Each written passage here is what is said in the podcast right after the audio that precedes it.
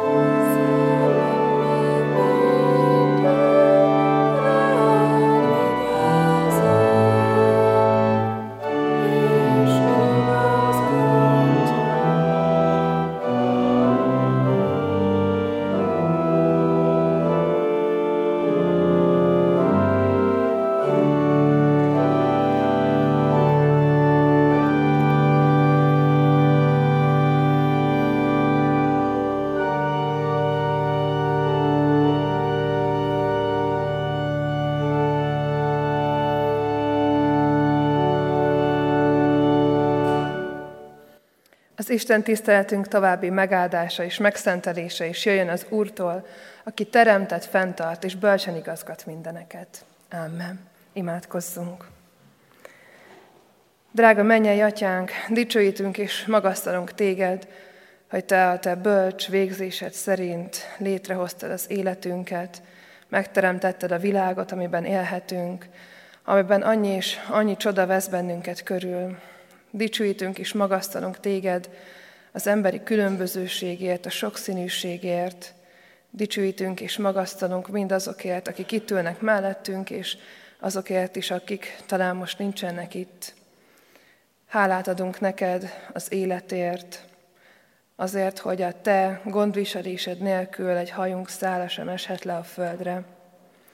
És atyánk, bűnbánattal állunk meg előtted, mert olyan sokszor elfeledkezünk, hálát adni neked, dicsőíteni és magasztalni téged, mindazért a sok-sok jóért, amit te a mi életünkben elvégeztél.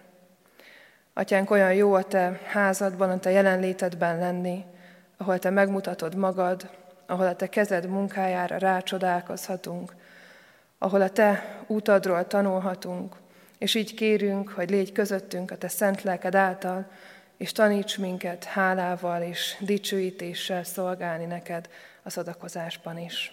Amen. Isten igét a második korintusi levélből olvasom a kilencedik fejezetből, a hatodiktól a tizenötödik versig. Tudjuk pedig, hogy aki szűken vet, szűken is arat, és aki bőven vet, bőven is arat. Mindenki úgy adjon, ahogyan előre eldöntötte szívében, ne kedvtelenül vagy kényszerűségből, mert a jókedvű adakozót szereti Isten. Istennek pedig van hatalma arra, hogy minden kegyelmét kiáraszta rátok, hogy mindenütt, mindenkor, minden szükségessel rendelkezzetek, és bőségetekből jusson minden jó cselekedetre, amint megvan írva. Bőkezően osztott a szegényeknek, igazsága megmarad örökké.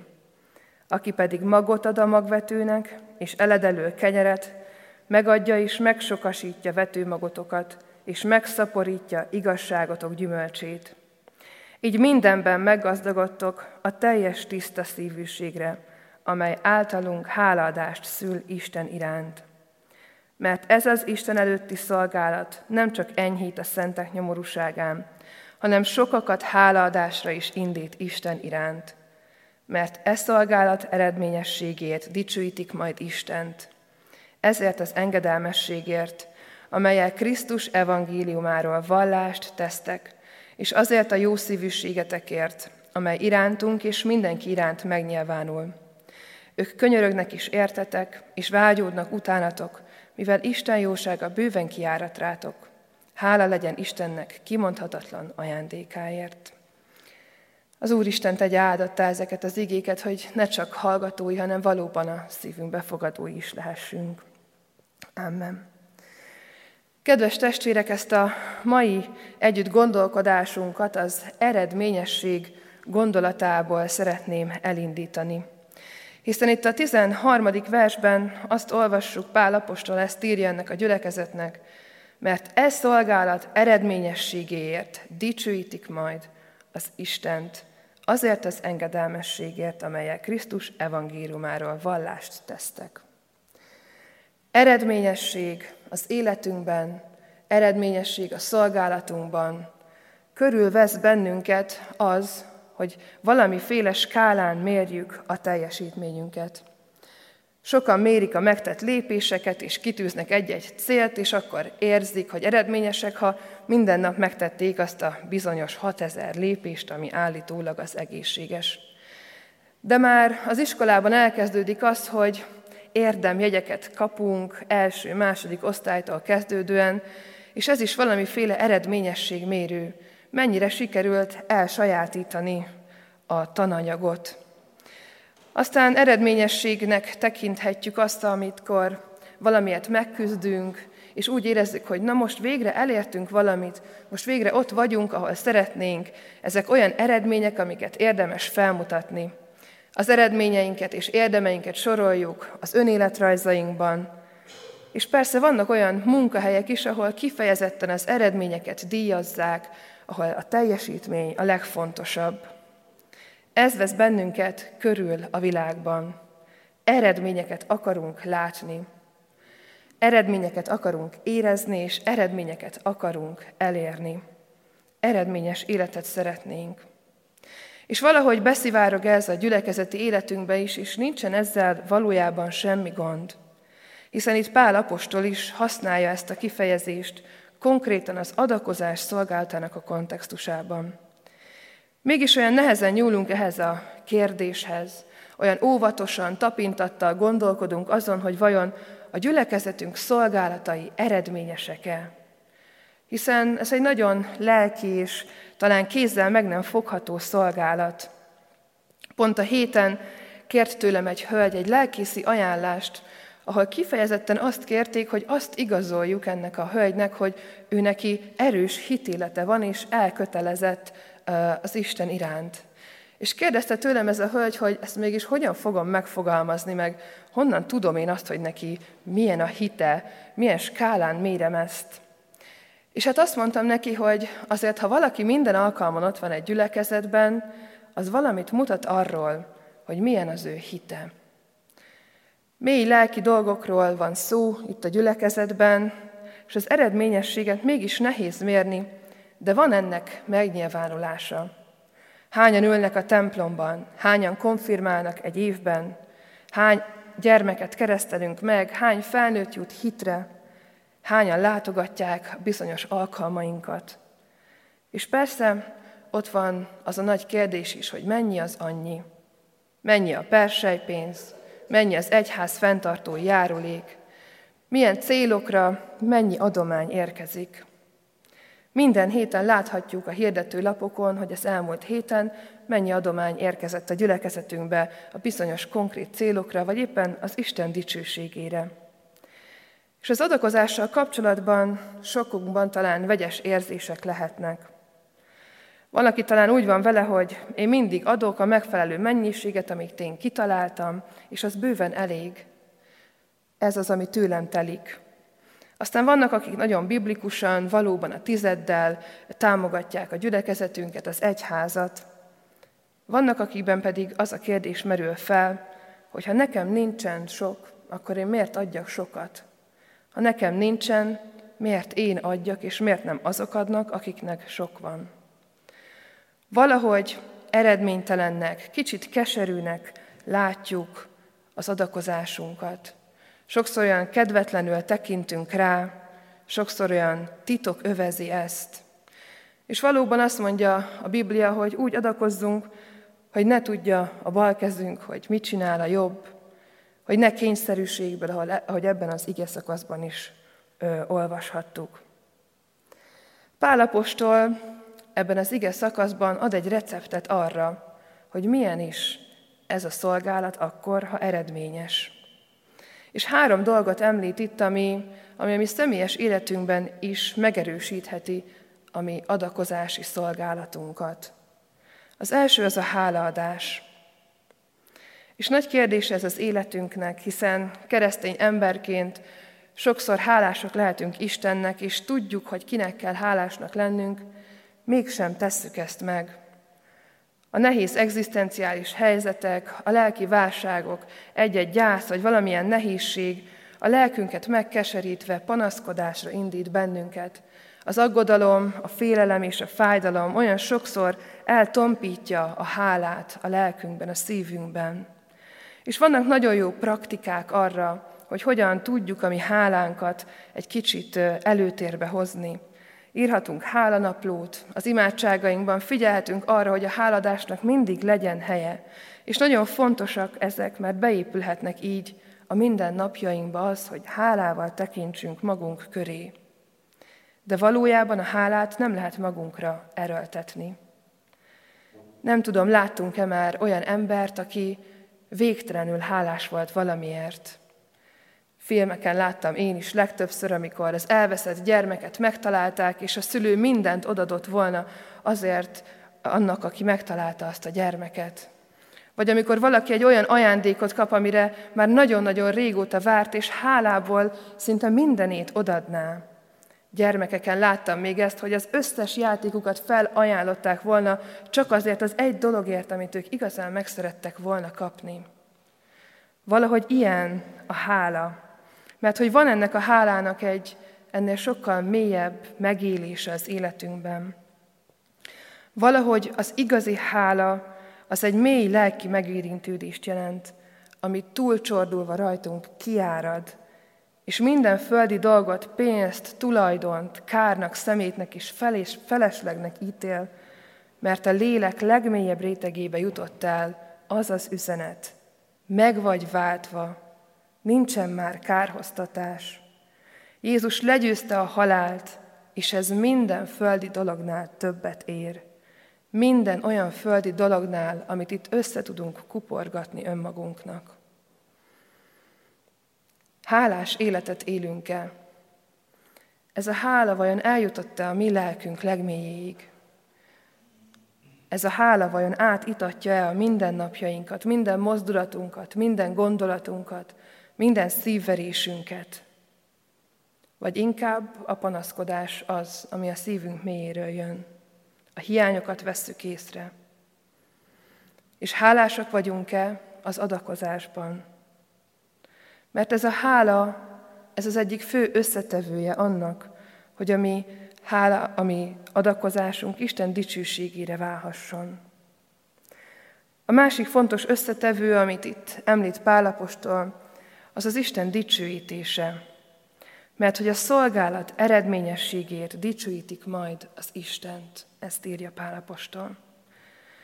A dicsőítéssel kapcsolatban sokszor az énekek jutnak eszünkbe, szép énekeink, amikkel valóban magasztaljuk Istent, amikor megvalljuk az ő csodás tetteit. Aztán eszünkbe jut az imádságaink, ahol a dicsőítésnek is nagyon fontos helye lehet, amikor a személyes életünkre nézve valljuk meg azt, hogy Isten dicsősége hogyan mutatkozott meg a mi életünkön, hogy hogyan, hogyan és mit tett ő velünk. Isten dicsőségére adakozunk. Van is egy ilyen sor abban a bizonyos hirdető labban, ahol ez állott, Isten dicsőségére érkezett adományok. Isten dicsőségére próbálunk tenni mindent, az egész életünk minden percét. Persze ennek is van egy sokkal mélyebb lelki vonulata. Mégpedig az, hogy valóban látjuk-e az Isten dicsőségét. Valóban látszik-e a mi életünkön az Isten dicsősége. Valóban mélyről fakadóan tudunk-e Isten dicsőségére szolgálni. Látjuk-e Isten dicsőségét megjelenni itt a templomban. Látjuk-e azt, ahogyan a földi dolgok valahogyan az odaszánással Isten dicsőségére válnak, mint ez a templom, mint bármilyen tárgy, amit ha az Isten dicsőítésére használunk, akkor az Isten dicsősége megjelenhet rajta. Csak hogy van ebben valami konfliktus, valami, ami belül összecsap bennünk, a saját dicsőségünk és az Isten dicsősége. Hiszen az adományért köszönet jár, így gondolkodunk. A jó szolgálatokért, a sok-sok munkáért válveregetés jár. A kitartásért előrelépés, vagy nyilvános megköszönés jár. Az ember valahogy úgy van beállítva, hogy mindig a saját dicsőségét keresi. És olyan nehéz sokszor az Isten dicsőségére tennünk igazán mindent. Nehéz kibogozni olykor a valódi motivációinkat. És talán nem is lehet, talán csak az Isten látja a lelkünket. Pedig, hogyha a saját dicsőségünkre szolgálunk, akkor az a szolgálat nem lesz eredményes. Az a szolgálat nem fogja Istent dicsőíteni, az nem hálából fakad, és nem a Krisztus iránti engedelmesség látszik meg bennem. Nehéz kibogozni, hogy mi is van az emberi lélek legmélyén. Hogyan szolgálunk, hogyan adunk, hogyan ülünk itt a templomban. Várjuk érte a köszönetet, Várjuk azt, hogy itt legyen a nevünk egy-egy plaketten, hogy mi is hozzátettünk ahhoz, hogy itt az Isten dicsősége megjelenjen. Vagy úgy adunk, hogy nem tudja a jobb kezünk, hogy mit csinál a bal. Lehet, hogy a magunk jó pontjait próbáljuk gyűjtögetni, a magunk dicsőségét és elismerését keressük, itt a gyülekezetben is, a szolgálatainkban is. És valóban nehéz, mély sebeket hoz ez elő bennünk. Nehéz kibogozni ezeket a motivációkat. Mi nagyon sokszor szolgáló csoportokkal, az Isten tiszteletek előtt, az ifi alkalmak előtt úgy imádkozunk, hogy azt mondjuk Istennek, hogy bármi is van bennünk, bármilyen félelem, önzés, vagy éppen az, hogy szeretnénk, hogy most minket dicsérjenek meg, megvalljuk azt, hogy ezeket a perceket odaszálljuk Istennek. Odaszálljuk a tehetségünket, a tudásunkat, a gondolatainkat, minden tettünket, amit ott elvégzünk a szolgálatban. Mert ez az odaszánás, az Isten dicsőségére való odaszánás, az egy ilyen lelki tett, egy lelki térdet hajtás, hogy nem a magunk dicsőségét keressük, hogy nem méricskéljük magunkat másokhoz, hogy nem elsők akarunk lenni, hanem csak azt szeretnénk, hogy az Isten dicsősége ragyogjon fel rajtunk. Az adakozás szolgálata is akkor tud igazán eredményes lenni egy gyülekezetben, vagy akár a saját életünkben, hogyha ezzel az odaszánással adjuk. Hogyha nem önmagunkért, hogyha még csak nem is a célokért, hanem az Istennek odaszentelt, alázatos életből. És a harmadik dolog, amit Pálapostól említ, az az engedelmesség. Mert hogy Istent dicsőítik majd azért az engedelmességért, amelyet Krisztus evangéliumáról vallást tesztek, és azért a jó szívűségetekért, amely irántunk és mindenki iránt megnyilvánul. Az engedelmesség. Sokszor küzd ezzel is a mai keresztény ember. Engedelmeskedni, de kinek? Annak, aki itt áll a szószéken, és valahogy azt mondja, hogy térdet hajtva adakozzunk. Engedelmeskedni a saját belső törvényeinknek, azoknak, akik ott ülnek mellettünk, engedelmeskedni a családnak, vagy éppen bármilyen eszmének. Vagy engedelmeskedni Pálapostolnak, kérdezhetné ez a gyülekezet is akinek ez a levél szólt. De Pálapostól elveszi magáról a figyelmet, és elveszi minden emberi dologról a figyelmet. Azt mondja, hogy ez az engedelmesség egyedül Krisztusnak szólhat, az evangéliumról szólhat, hogy a mi engedelmességünk nem emberektől függ, és nem azért szolgálunk, nem azért adakozunk, nem azért vagyunk itt a templomban, hogy egymásnak engedelmeskedjünk, vagy a lelkipásztoroknak, hanem azért, mert Krisztusnak szeretnénk engedelmeskedni. Mert tudjuk, hogy ő az uralmi életünknek, tudjuk, hogy a mi életünk vele tud a legeredményesebb lenni. Hogyan adakozunk? Hogyan vagyunk benne az adakozás szolgálatában? Vajon a mi adakozásunkban a hálaadás, a dicsőítés és az engedelmesség a legfőbb motiváció? Szeretnénk, ha eredményes lenne az életünk. Szeretnénk, ha eredményes lenne a gyülekezeti életünk is. Azért vagyunk itt, ebben a közösségben. Arra hív ma bennünket Isten, hogyha ezt az eredményes szolgálatot szeretnénk valóban úgy végezni, ahogyan neki tetszik, akkor ezt háladással, dicsőítéssel és engedelmességgel tegyük. Amen. Imádkozzunk. Drága mennyei atyánk, megvalljuk most előtted, hogy a mi szolgálataink olyan sokszor öncélúak. Megvalljuk azt előtted, hogy amikor itt ülünk a templomban, még akkor is néha azért jövünk el, hogy valahogy érezzük, hogy, hogy van utunk a mennybe, hogy kaptunk egy jó pontot nálad. Megvalljuk neked azt, hogy az adakozás szolgálatában is olyan sokszor magunkra gondolunk, azt várjuk, hogy ha mi adunk, akkor majd mi is kapni fogunk. Azt gondoljuk, hogy ha mi adunk, akkor azért köszönet jár. És várjuk ezt a köszönetet, a váveregetést, azt a jó érzést, hogy igen, mi tehettünk valamit az Istenért. Miközben mindezek olyan apró dolgok, amellett, amit te tettél meg értünk, hogy az egyszülött fiadat elkölted, hogy ne legyen többé kárhoztatás, hanem új élet legyen benned. Egy olyan élet, amely valóban kárnak és szemétnek ítél mindent, ami meglátja a földi dolgok valódi értékét.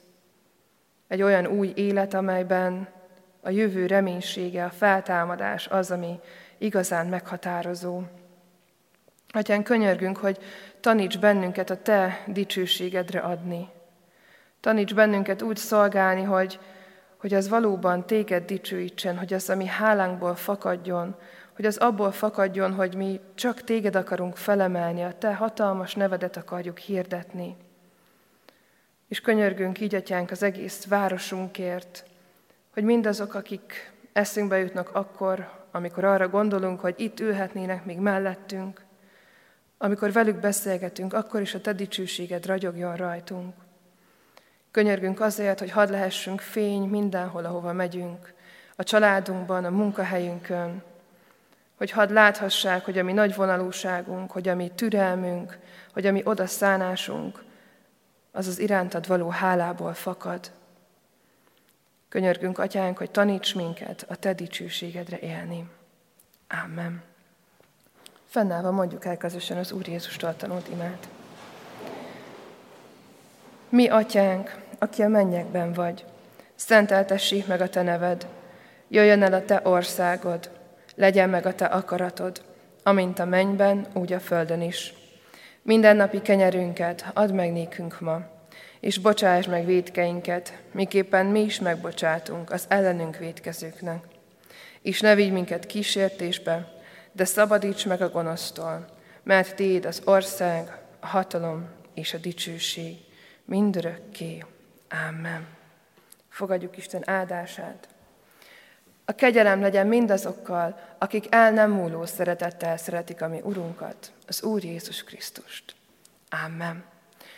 Foglaljunk helyet, és záró énekünket énekeljük. A 258. dicséretünket az új énekeskönyvből, mind a hat verszakával, 285. dicséretünk úgy kezdődik, hálaadásunkban rólad emlékezünk.